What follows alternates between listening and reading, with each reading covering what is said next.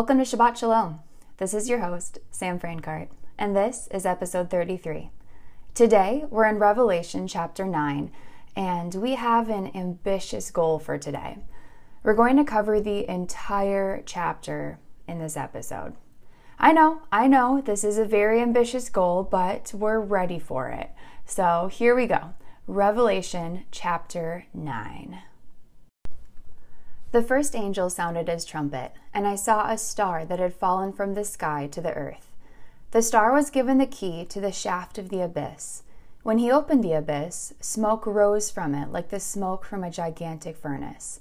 The sun and sky were darkened by the smoke from the abyss.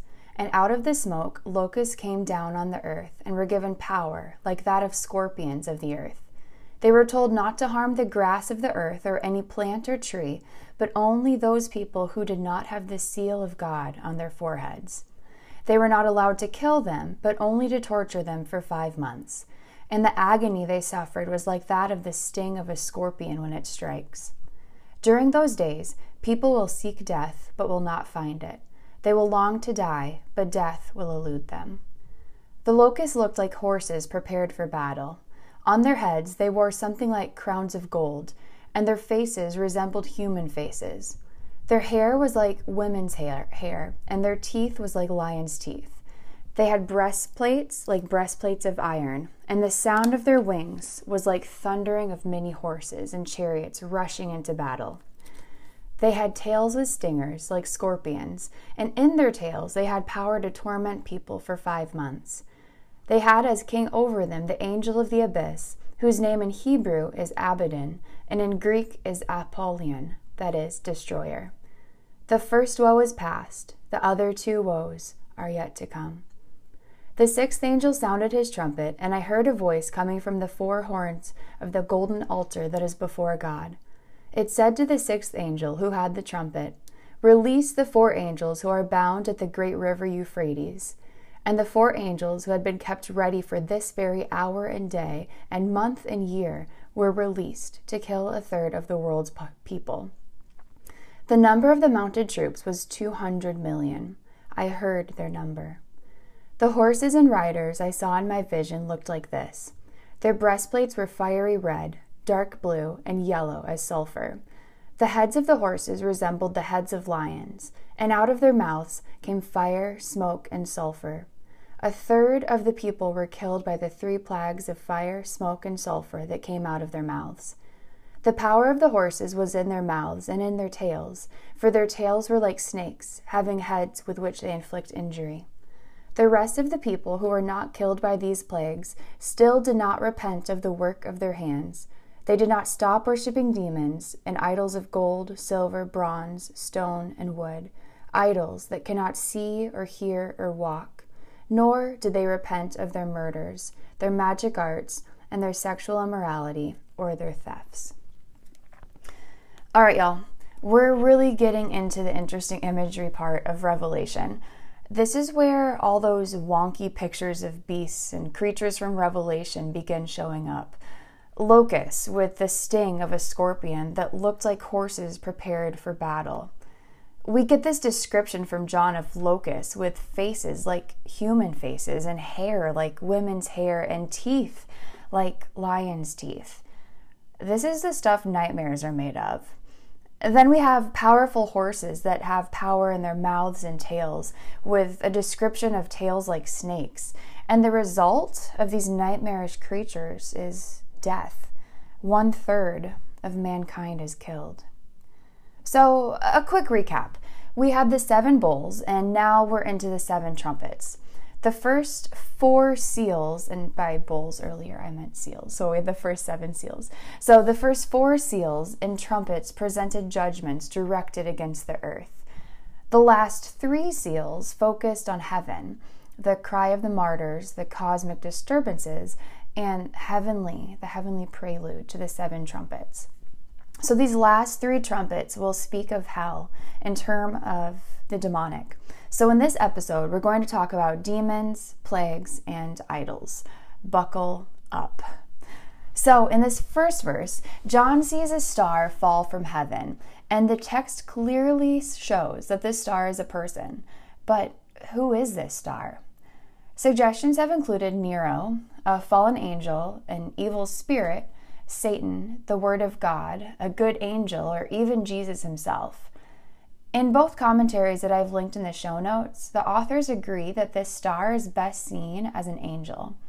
In the Life Application Bible commentary, they argue that it is a good angel.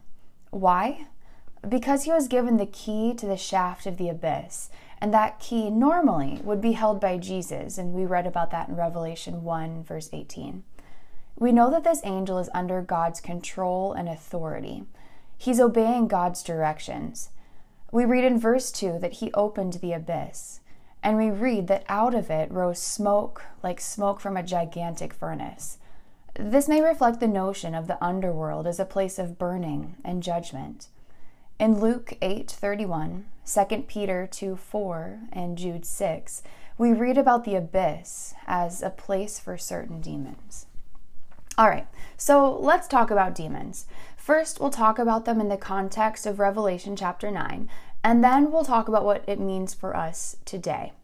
So, in Revelation 9, verses 3 through 6, we read that God allowed demons to torment people. And we know that these demons weren't created by Satan because God is the creator of all. Rather, they were probably fallen angels who joined Satan in his rebellion.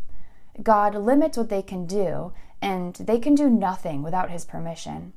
Their main purpose on earth is to prevent, distort, or destroy people's relationship with God. And whenever Jesus encountered a demon possessed person, that person was being tortured. Some examples of that are in Mark 9, verses 14 through 29, and Luke 8, verses 26 through 29. I'm going to make two recommendations here. First, The Chosen. So, I've talked about this before in other episodes, but today I'm specifically recommending episode one, season one.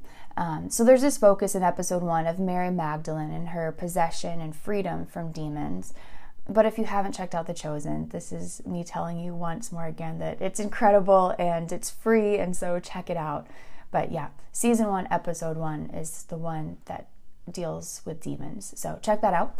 And then also, Screwtape Letters. This is a book by C.S. Lewis, and I'd recommend that as well. This book gives creative and witty insight into a mentor demon and his mentee demon. And it's a work of fiction, but similar to the Chronicles of Narnia written by C.S. Lewis, he does a beautiful job just pulling on scripture and theology to make a creative point. So check that out as well. So we read about demons here in Revelation 9 and we can read about them and see creative interpretations of them. But here's the question at the bottom of it all Are demons real? And the answer is yes. In America, we prefer to cover them up with labels like bad luck or mental illness, and we want to believe only what our eyes allow us to see. But there's so much more happening around us that we can't see. As I've traveled throughout Asia and Africa, I can think of a handful of times when we encounter the demonic. In Uganda, we stayed at the pastor's house, and I remember late one night, it, it was probably around midnight, a man came to the pastor's front door. I was in the room next to the front door, and then the rest of my team was in the house as well. So this man, he's he's shrieking and he's yelling and and that's all that I knew. I stayed in my room. so the next morning, Pastor told us that the man had come to be set free from a demon. Stuff like that happens in Uganda, and it happens in America too. It's important to recognize demonic activity, but it's more important to remember who has the ultimate power. If there's one message I hope you've heard throughout these episodes, it's that Jesus is the one with the power. He's the one in control, and we have hope because of him. Let's continue in Revelation. In verse 3, we read that locusts come out of the smoke that's from the opened abyss. So these are obviously not natural locusts. They avoid plants and attack men like scorpions. But let's keep reading because this is interesting. In verse 4, they were told not to harm the grass of the earth or any plant or tree, but only those people who did not have the seal of God on their foreheads. So the invasion of demons, they tortured people who did not believe in God. And then we read in the next verse that they were given authority to torment people for five months, which is the lifespan of a locust, as well as the length of harvest time on earth. These limitations show that they're ultimately under God's authority. And the purpose of all this is to bring repentance, as we'll read about in verses 20 through 21. In the next few verses, John describes what the locusts looked like. And in verse 11, we read that they had a king over them, the angel of the abyss, whose name in Hebrew is Abaddon. I don't know how to pronounce that for real. And in Greek is Apollyon, which I also don't know how to pronounce. And then it says in parentheses that this is the destroyer. So, verse 11 stands out to me as interesting simply because John takes a pause from describing what he sees to naming the angel of the abyss. But not only is he naming him, he's then telling us what his name is in both Greek and Hebrew. Why does John do this? It seems odd. Let's dig into it. So, the Greek name may relate to the god Apollo, who was believed to be the leader of all the gods and was adopted as the patron god of the emperor. One of the symbols of Apollo was a locust. And Roman emperors, such as Domitian, who we had talked about back in the letters to the churches, he liked to portray himself as the incarnate Apollo. So John may have linked this leader from hell, the locust king, with the emperor. And most likely, this is a powerful demon, perhaps Satan or another high ranking leader of the demons. All right, let's continue reading. I'm going to read verses 12 through 15. The first woe is past, the other two woes are yet to come. The sixth angel sounded his trumpet, and I heard a voice coming from the four horns of the golden altar that is before God. It said to the sixth angel who had the trumpet, Release the four angels who are bound at the great river Euphrates. And the four angels who had been kept ready for this very hour and day and month and year were released to kill a third of the world's people. So when the sixth angel sounded his trumpet, a voice came from the altar. According to Revelation 6 9, this is the altar where the souls of all who had been martyred were waiting for God's punishment to be executed on their enemies. At the word of this voice, the four angels were released to kill a third of all people. And we read that these angels had been bound at the great river Euphrates. And the angels were connected with the river Euphrates because Euphrates was a landmark of ancient Babylon. It was the frontier of Israel's land as fully promised by God in Genesis 15, verses 17 through 21. It was also the boundary of the old Roman Empire, which will be revived under the Antichrist. A couple other things about the Euphrates. It's also associated with the first sin, and we read about that in Genesis 2, verses 10 through 14. The first murder, Genesis 4:16 the first organized revolt against God in Genesis 11 1 through 9, the first war confederation, Genesis 14 1, and the first dictatorship in Genesis 10 8 through 10. So you can see just why these four angels were there and, and what they represent with everything that had taken place at the river Euphrates. So, in the verses that follow, the horsemen are described in, in weird, grotesque terms. This is a powerful picture of horror, destruction, and demonic activity. So, the army of horsemen. This was a lot, a lot of people. How many did John say it was? It was the number of mounted troops was 200 million. And he says, I heard their number. Like, he heard their number. He didn't see their number, he heard it. He's like, I could hear just how loud this army of horsemen was. So, this army, does this speak of natural or a supernatural army?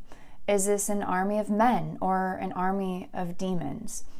These are questions that I have. So, if this describes a natural army of men, then the weird description may speak of modern mechanized warfare. It may be that John simply described the mechanized machinery in terms that he could, and he hadn't seen it before. So the result is this weird, grotesque, terrifying account. But a human army this size has never been seen. The total size of all armies on both sides at the height of the Second World War was only 7, 70 million. In 1965, China claimed to have an army and militia of 200 million, but this claim was doubted by many. Even if such an army was assembled and marched towards the west, it's hard, but not impossible, to see such an army killing a billion or more people, because we read that they kill a third of mankind. Therefore, maybe the safest interpretation is to see this as a literal 200 million strong army, but a demonic army invading Earth. This continues the idea of the demonic army like locusts that have been described earlier in the chapter. I think like reading through this chapter, it reminds me why so many people stay away from discussing, digging into, and researching Revelation, just because so much of this is it's interpretation. Like everything I just shared with you, whether this is a natural army of one men, whether it's a demonic army, we just don't know. Um, the best that we can do is guess at it. Like, is this literal? Is this figurative? We don't know. But we have ideas of what it could be, but nothing that we can solidly grasp onto. So, anyways, let's finish out chapter 9 with verses 20 and 21. We'll read those. So, the rest of the people who were not killed by these plagues still did not repent of the works of their hands. They did not stop worshiping demons and idols of gold, silver, bronze, stone, and wood, idols that cannot see or hear or walk. Nor did they repent of their murders, their magic arts, their sexual immorality, or their thefts. This outpouring of judgment upon the earth was a final attempt by God to bring people to repentance. In general, mankind showed no repentance despite the presence of some pretty overwhelming signs and wonders. They refused to turn to God and desired instead to continue to worship demons and idols. We see this today. For example, in the occult today, people worship demons. Their practices include sacrificing babies, murder, mutilation, and sacrificing animals. With the popularity of the occult in books and movies, the church must strongly teach about the destructive and hateful power of demons. This is why there has to be eternal punishment. God does everything he can to draw people to himself, but people want to continue in their idol worship and live out of what that worship leads to, which in the Bible we read it's murder, witchcraft, immorality, and theft. They have chosen their side, and so must remain there. God doesn't want anyone to perish. We read about that in 2 Peter 3 9. But when God's call is constantly rejected, then judgment must fall. That's all we have for today. We'll pick up next Friday with Revelation 10. Um, we might. Uh, I'm not going to make that promise just because I'm traveling a lot over the next couple of weeks. I'm in Colorado today. I'll be in Colorado for the next week and a half or so. So I want to pick up next week with Revelation 10, but I might be sharing another sermon with you if I'm not able to get to my research. So no promises. Hopefully, we'll be there. If not, you can enjoy a sermon from the archives. So, anyways, check out the show notes for a link to a commentary from David Guzik on Revelation 9. I also have linked there for you The Chosen, as well as Screwtape Letters and the Life Application Commentary Bible. All of that is linked in the show notes. You can find me on Instagram at Sam Frankart. Until then, Shabbat Shalom. Maranatha.